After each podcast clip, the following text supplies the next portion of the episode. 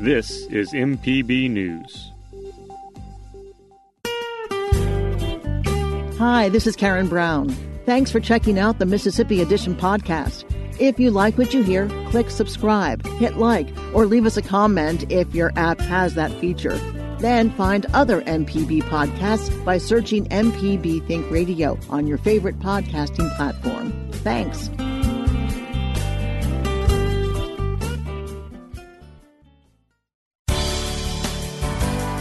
Good morning. It's 8:30 on Friday, September 4th. I'm Karen Brown and this is Mississippi Edition on MPB Think Radio. On today's show, a ruling in a Hinds County Chancery Court grants voters with pre-existing conditions eligibility to vote absentee. But an attorney with the Mississippi Center for Justice says the decision falls short. Then the retired 1894 flag has long been seen as a hindrance for economic growth. We hear from the Economic Council about how Mississippi's new flag can open doors. Plus, the coast celebrates post Katrina revitalization with the grand opening of a new aquarium. This is Mississippi Edition on MPB Think Radio. An attorney with the Mississippi Center for Justice says his clients won a partial victory in a lawsuit seeking to expand absentee voting during the coronavirus pandemic. In a decision on Wednesday, Hinds County Chancery Court Judge Denise Owens ruled voters with pre-existing conditions are eligible to vote absentee.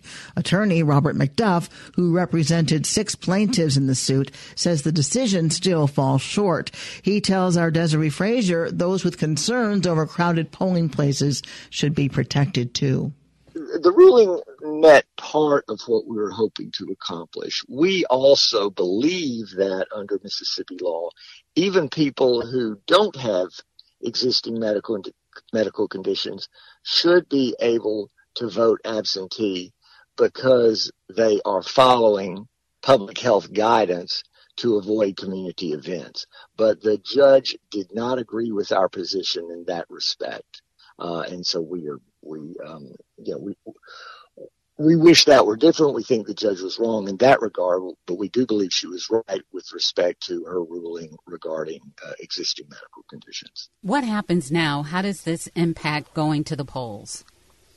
Well, I think there is going to be an appeal from the Secretary of State with respect to the uh, to, to, the judge's ruling regarding existing medical conditions. Unfortunately, the Secretary of State takes the position that even if you have an existing medical condition that increases your risk if you contract COVID nineteen, you are not able to vote absentee as a result of that condition. So I think they're going to appeal to the Mississippi Supreme Court, and then we likely will also appeal with respect to the portion of the ruling that we disagree with. So I think we're going to have a decision at some point by the Mississippi Supreme Court on this issue.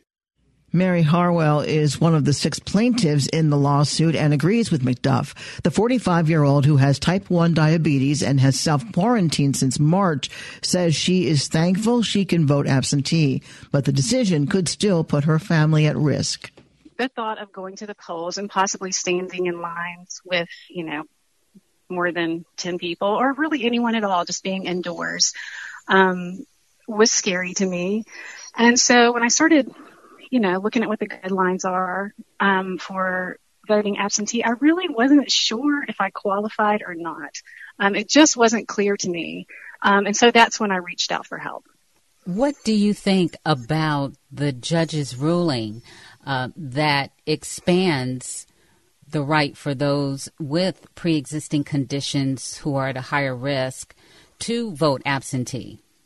Um, I am very thankful for that. I'm very thankful for the Mississippi Center for Justice and for the ACLU of Mississippi for making that happen. But I think that, um, like they do, I feel like it needs to go further. Um, you know, I can vote absentee now, but my husband can't. Um, and, you know, my it, people's family members can't. Um, so he goes and votes and then he comes home and you know if i understand correctly the way the virus works he's going to expose us so so i just feel like it needs to go further and that anyone who is concerned about this virus i mean we're being warned by you know doctors from the cdc and not to go into public places try to avoid indoor areas So we're afraid and we're worried about our health and the health of our family members. Um, and I really feel like anyone should have the option to vote absentee in this election. So I do hope that it goes further.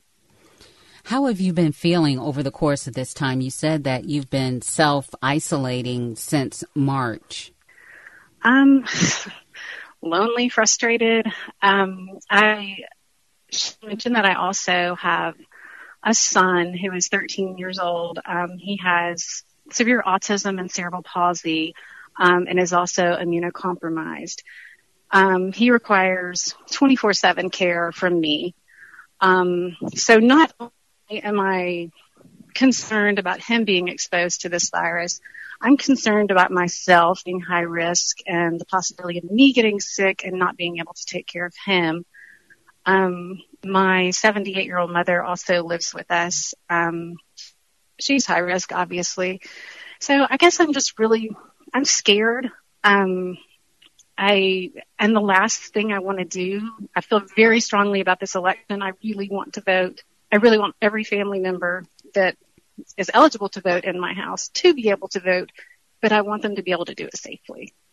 And right now, you can vote, as you said, but those mm-hmm. that have a fear of going and standing in line or mm-hmm. being in proximity to others to vote, really don't have that option. They don't. And that's scary and sad to me. Um, we're we're being told to follow these guidelines, and people are trying to do that. Yet, this huge election is coming up, and um, in order to vote, you have to go outside of of those warnings and those guidelines that we've been given by the doctors at the CDC. Well, what would you say to critics who say, well, you go to the grocery store, you pick up takeout food, you're in lines if you go out of your home. So there is no difference between that and going to vote at a polling place. Um, I would say I think you would be surprised that a lot of people aren't in the lines at the grocery store and and a lot of people aren't in the lines at Walmart. They're getting pickup like I'm doing from the parking lot with my mask on with an employee six feet away putting the groceries in my trunk. I think a lot of people are doing that, and this is who that is for. Those are people who are who are just really uneasy about it and being extremely cautious about um, the pandemic. And um, so, you know, I think that it's a different situation. And also at the polls, you know, at a grocery store, you kind of have control over when you can get in line, maybe when there's no one else in the line, or you can make sure that that you are six feet from other people. And at the polls, I mean, you, you have to stand in line and you don't know if there's going to be three people there or 50 people there waiting in line. Um, so yeah, those are my thoughts on that. Mary Harwell, we really appreciate your taking the time to speak with us. Thank you for sharing your thoughts on this issue. Thank you so much. It was a pleasure talking to you. In a statement, Secretary of State Michael Watson said his office is appealing the case to the Mississippi Supreme Court, seeking clarification on what temporary disability means, so circuit clerks can apply the statute consistently. Coming up, the retired 1894 flag has long been seen as a hindrance for economic growth. We hear from the Economic Council about how Mississippi's new flag can open doors. This is Mississippi Edition on MPB Think Radio. Hi, I'm Michelle McAdoo. Join me along with Tara Wren for a special program, Mississippi Education Connection, a show dedicated to providing up to date educational resources for teachers, parents, guardians, and students. Each week, experts and guests will discuss how to educate Mississippi's youth throughout the coronavirus pandemic. That's Mississippi Education Connection, Friday mornings at 10 a.m., only on MPB Think Radio. This is Mississippi Edition on MPB Think Radio. I'm Karen Brown. When the Mississippi legislature retired the 1894 flag in late June, the nation was at a fever pitch over issues like police brutality and systemic racism. The decision to permanently lower the flag was seen by some as a move towards social healing and reconciliation. For Scott Waller of the Mississippi Economic Council, it also signified an opportunity for the state to advance economically. He tells our Kobee Vance the state failed to attract development, in part because the old flag contained symbols many deem racist. There's no question that that symbol had become an impediment for economic growth. Uh, companies today are, are, are taking a much closer look at how they expand, where they expand, where they locate, and, and a lot of factors are now taken in, into account. And in, in reality, while a lot of people may point to either history or heritage with that flag. The reality of the fact is that symbol has become a symbol across the country and even across the globe of hatred and prejudice, and in some cases oppression. And and that that resonates particularly in the corporate world. That I believe that and others that serve in you know a much greater capacity on corporate boards and that will tell you it, it's a factor. Uh, it had been a factor, and having it removed removes that remove one more impediment that will allow us to start thinking about how do we focus on the opportunities of the future. Do you think that this flag that they've chosen is going to be uh, the one that Mississippi businesses can rally behind when uh, standing, when you know, flying above their buildings and uh, oh, being proud of the state? I think they already have. Many of my members are, are we, we've already ordered flags, and as soon as they get here, uh, they will start flying this flag even long before the vote. They, they're, the, the business community has understood for a long, long time that that, that flag was not a flag that was representative of all of our people.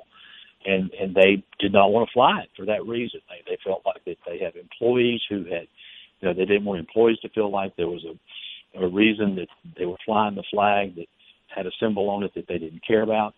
So, you know, when the bicentennial came around, MEC put together what was the bicentennial flag. It used our state seal because it was a symbol of the official symbol of the state. And many businesses flew that as opposed to flying the state flag. Well, after the bicentennial year, I, I got many requests to, hey, can we just can we get that same flag with the letters taken off, which we did. Our our point on the new flag is we wanted it to be something that everybody could rally around. And I think that's one of the reasons that the commission, and to me, did such a good job with the process of keeping keeping the meetings open, keeping the conversation where there could be public uh, input, but more importantly, trying to find a symbol that would just be something very recognizable to Mississippi, while at the same time being something that we all feel like can feel good about how it was done. And now the flag still does have to be adopted by the people of Mississippi. But what um, what doors do you think this is going to open for businesses here in Mississippi? Are there other companies that are outside of the state that have held off on moving here because of our uh, our past flag? Well, I, I think what we're going to see is we're going to see that opportunity where now the discussion about Mississippi uh, that is not part of the that's not part of the equation. You know, people say, well, we've we've attracted Nissan, we've attracted this company. There's not a single Fortune 500 company that's headquartered in the state of Mississippi. Now we have the opportunity because we have we have some ability to bring companies here. Companies move headquarters. Companies do those kinds of things, but in many cases, in many cases, we have no idea what we've lost because you know a lot of times a company is not going to come out and make that statement. So I think once we can can get get the, the flag on the ballot, hopefully all goes well and it's uh, adopted, then you know it's one less thing we'll have to worry about. It will allow us to really just keep keep moving our state forward in such a positive manner that really will make a difference for future generations. Scott Waller is with the Mississippi Economic Council. Prior to the change, limitations also extended to collegiate athletics. The NCAA prohibits championship games in states with flags containing the Confederate battle emblem. That denied the state opportunities to attract marquee postseason events that could boost local economies.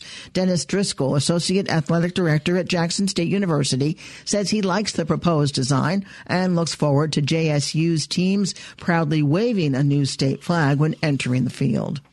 Well, a flag itself it represents something. Now, for Mississippi, you know, the previous flag obviously um, shows some good divisiveness. I mean, it is what it is. So, for the people of Mississippi to move forward and to come together as one, you need to have a unifying symbol. And for us, that's a flag. And I think that the flag that was um, selected from the commission is great. Um, it, when you look at it, you think of Mississippi. And now Jackson State is uh, one of the largest HBCUs here in Mississippi. And um, so, as far as that symbol that was on our old flag and removing that, and now replacing it with a, a magnolia and um, symbols that are were taken from diverse sections of the state. Um, what does that mean to your university um, to have that a flag that more rep, or the goal of the flag is to more represent Mississippians as a whole? It, just, it means we've moved forward together as a state. Um, you, you want a flag that brings people together, and the new flag does that. Um, it doesn't matter uh, what skin color you are, uh, what religious affiliation you are. It doesn't matter if, if you're from the Delta, the coast, the city. It means one. And uh, I know that at Jackson State University, we're going to be proud to fly that state flag. The In God We Trust flag, adorned with a white magnolia encircled by 21 stars, will be on the ballot for voter approval in November. Coming up, the coast celebrates post Katrina revitalization with the grand opening of a new aquarium. This is Mississippi Edition on MPB Think Radio. Hi, I'm Walt Grayson. You can now listen to the wild, weird, and wonderful stories of Mississippi with Mile Marker. We are the Iuka Drive-In Theater. We're the last operating drive-in in the state of Mississippi. Join me as we hit the roads of Mississippi on Mile Marker. Freaked me out that you could come and drive your car and park and watch the movie outside. You can listen by going to mpbonline.org slash radio or by using your favorite podcasting app, Mile Marker, a Mississippi Roads podcast. This is Mississippi Edition. I'm Karen Brown. 15 years after Hurricane Katrina decimated the Mississippi Gulf Coast, local leaders are celebrating the opening of what they say is a symbol of the area's revitalization. The Mississippi Aquarium officially opened its doors on August 29th, giving the state and region a world-class facility designed to inspire and educate. Aquarium CEO Kurt Allen says the days seem like a fitting tribute to the coast's efforts to rebuild build? We looked at our opening date and it was we knew it would be around that time frame and when we realized that the the Katrina anniversary was there we really wanted to highlight all of the good revitalization that's been going on over the last 15 years across the Mississippi coast. And so we picked that date to try to put a put a fresh light on that date and put some good news out. Um, and just kind of put a cherry on the top of the story of, you know what, we're back, we're resilient, we're strong, and we've got a great new attraction, and and uh, we really want to put the positive light on what's happening on the coast. Kurt, if you would describe the aquarium for us. Yeah, the aquarium is is a, a, about a six acre campus. We call it a campus because we're inside and outside. So a lot of aquariums that people visit are all in one building, but we're actually split up out inside and outside. So when you come in, we have a crocodilian exhibit with alligators and crocodiles. We have a freshwater river outside that that highlights the Mississippi species. Uh, we have an outdoor river otter exhibit with our river otters. Um, our dolphins aren't here yet, but we have an outdoor dolphin exhibit. And then when you walk into the main aquarium building, uh, the experience starts on our third floor. So there's a very cool entry experience, and then you kind of corkscrew through the building, working your way down kind of through the water column. So you start kind of on the surface with touch tanks. Uh, and the big hook is kind of on our second level, which is our acrylic tunnel. And then our large window, we've got a bunch of windows on the first floor, and the large window is just an eye popper. Everybody that walks around the corner and sees the big window is just in awe of what we have to offer. And judging by what you said, we're not talking sea creatures. This is really Mississippi's aquarium, and that you're featuring river and you have freshwater fish and other uh, wildlife. Yeah, the, the the kind of the theme of the aquarium is from brown to blue and beyond, and so the messaging that we have on our signage throughout the aquarium, we actually talk about the brown waters of the Mississippi coming down through the state, going into the sound and then beyond. So we we are the state's aquarium. We want to showcase what the state has to offer. It's not just a coast aquarium, and we want to highlight what the entire state has to offer. So we've even worked with the fishery and parks people about bringing fish down from up north. Uh, because we do want to highlight what you can see right in your own backyard. You know, if you live on the coast, you know, you've got the saltwater species, but if you live up in Jackson or up in north, you know, Tupelo or up north in the Delta, it's a whole different type of uh, environment, and we want to be able to showcase everything that the state has to offer. How far out are you promoting the aquarium? How far outside Mississippi? Uh, yeah, we look at it kind of at the drive market. So we've got things uh, throughout Jackson, Mobile, New Orleans. Uh, you know, the two hour, two and a half hour drive market right now is really what the niche is. With people still not traveling by air very much, um, we really need to concentrate on our local population and then that drive market we had quite a few people coming over from Louisiana. We had a lot of people from up north coming in over the weekend. Uh, I talked to several families from Mobile and other parts of Alabama. So that's really the reach that we have right now is that uh, two to three hour drive market. And again, I know it's hard for you to predict with COVID, but initially, in planning purposes, what do you think the economic impact will be on Mississippi, the Gulf Coast in particular, but all of the state? Yeah, I mean the numbers on a pre-COVID, you know, it was an economic impact if you do all the multipliers of a couple hundred million dollars a year as a as an impact. I look more locally, and the way we impact um, direct impact for us, we've got 81 employees already, so that's 81 new jobs we've created, and it's a you know it's a good wage range within our scale and there's just a, there's a lot of projects that are now interested in coming into downtown and along the coast because the aquarium has opened. So I look at those direct benefits of how can we drive the economic development. And then if you take it one kind of one step further, you know, if we have 2,000 people that come in on a, last Saturday, for instance, they all have to buy gas, they have to buy food, they have to buy whatever they're buying around. And coming down, they're staying overnight. We're driving hotel rooms though that's the economic benefit that the aquarium is going to be able to drive from now until you know whenever. Now we are in the middle of hurricane season, and I have to ask what what plans are in place to respond. I mean, how do you how do you help all the yeah. birds and the fish and the wildlife? Yeah, what's nice is uh, uh, several people on our staff have been through hurricanes at other facilities, so we do have a little bit of experience, but we that's been thought about from pre-design, and so our buildings that are on the campus are designed for 160 mile an hour wind load. So our buildings are pretty secure. The outside facilities, the gators uh, and crocs, we can actually box up and move if we have to. The birds we would bring inside, we'd crate them up and bring them inside into safety. The freshwater river is one that probably would just kind of hang out and do what they do. Um, dolphins, we would make decisions on evacuating dolphins uh, depending on the storms. The river otters we can take inside a building very easily.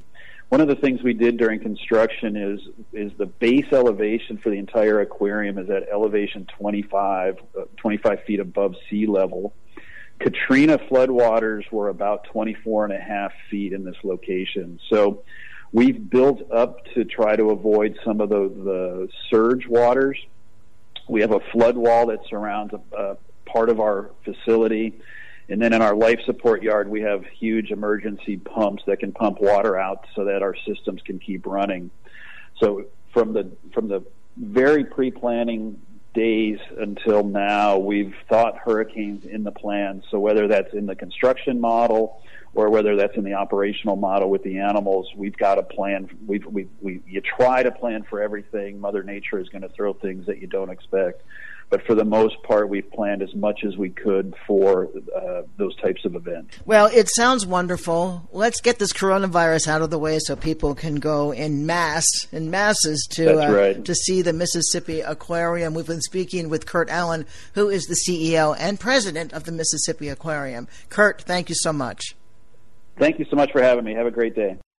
This has been Mississippi Edition on MPB Think Radio. Thanks for listening to the Mississippi Edition podcast from MPB News and MPB Think Radio. Don't forget to subscribe if you haven't already, and if your app lets you, leave a comment or review. We really do appreciate it. Remember, you can always get in touch with MPB News on Facebook and Twitter, and fresh episodes of the podcast are posted every weekday morning. I'm Karen Brown. Thanks for listening. This is Mississippi Edition from MPB Think Radio.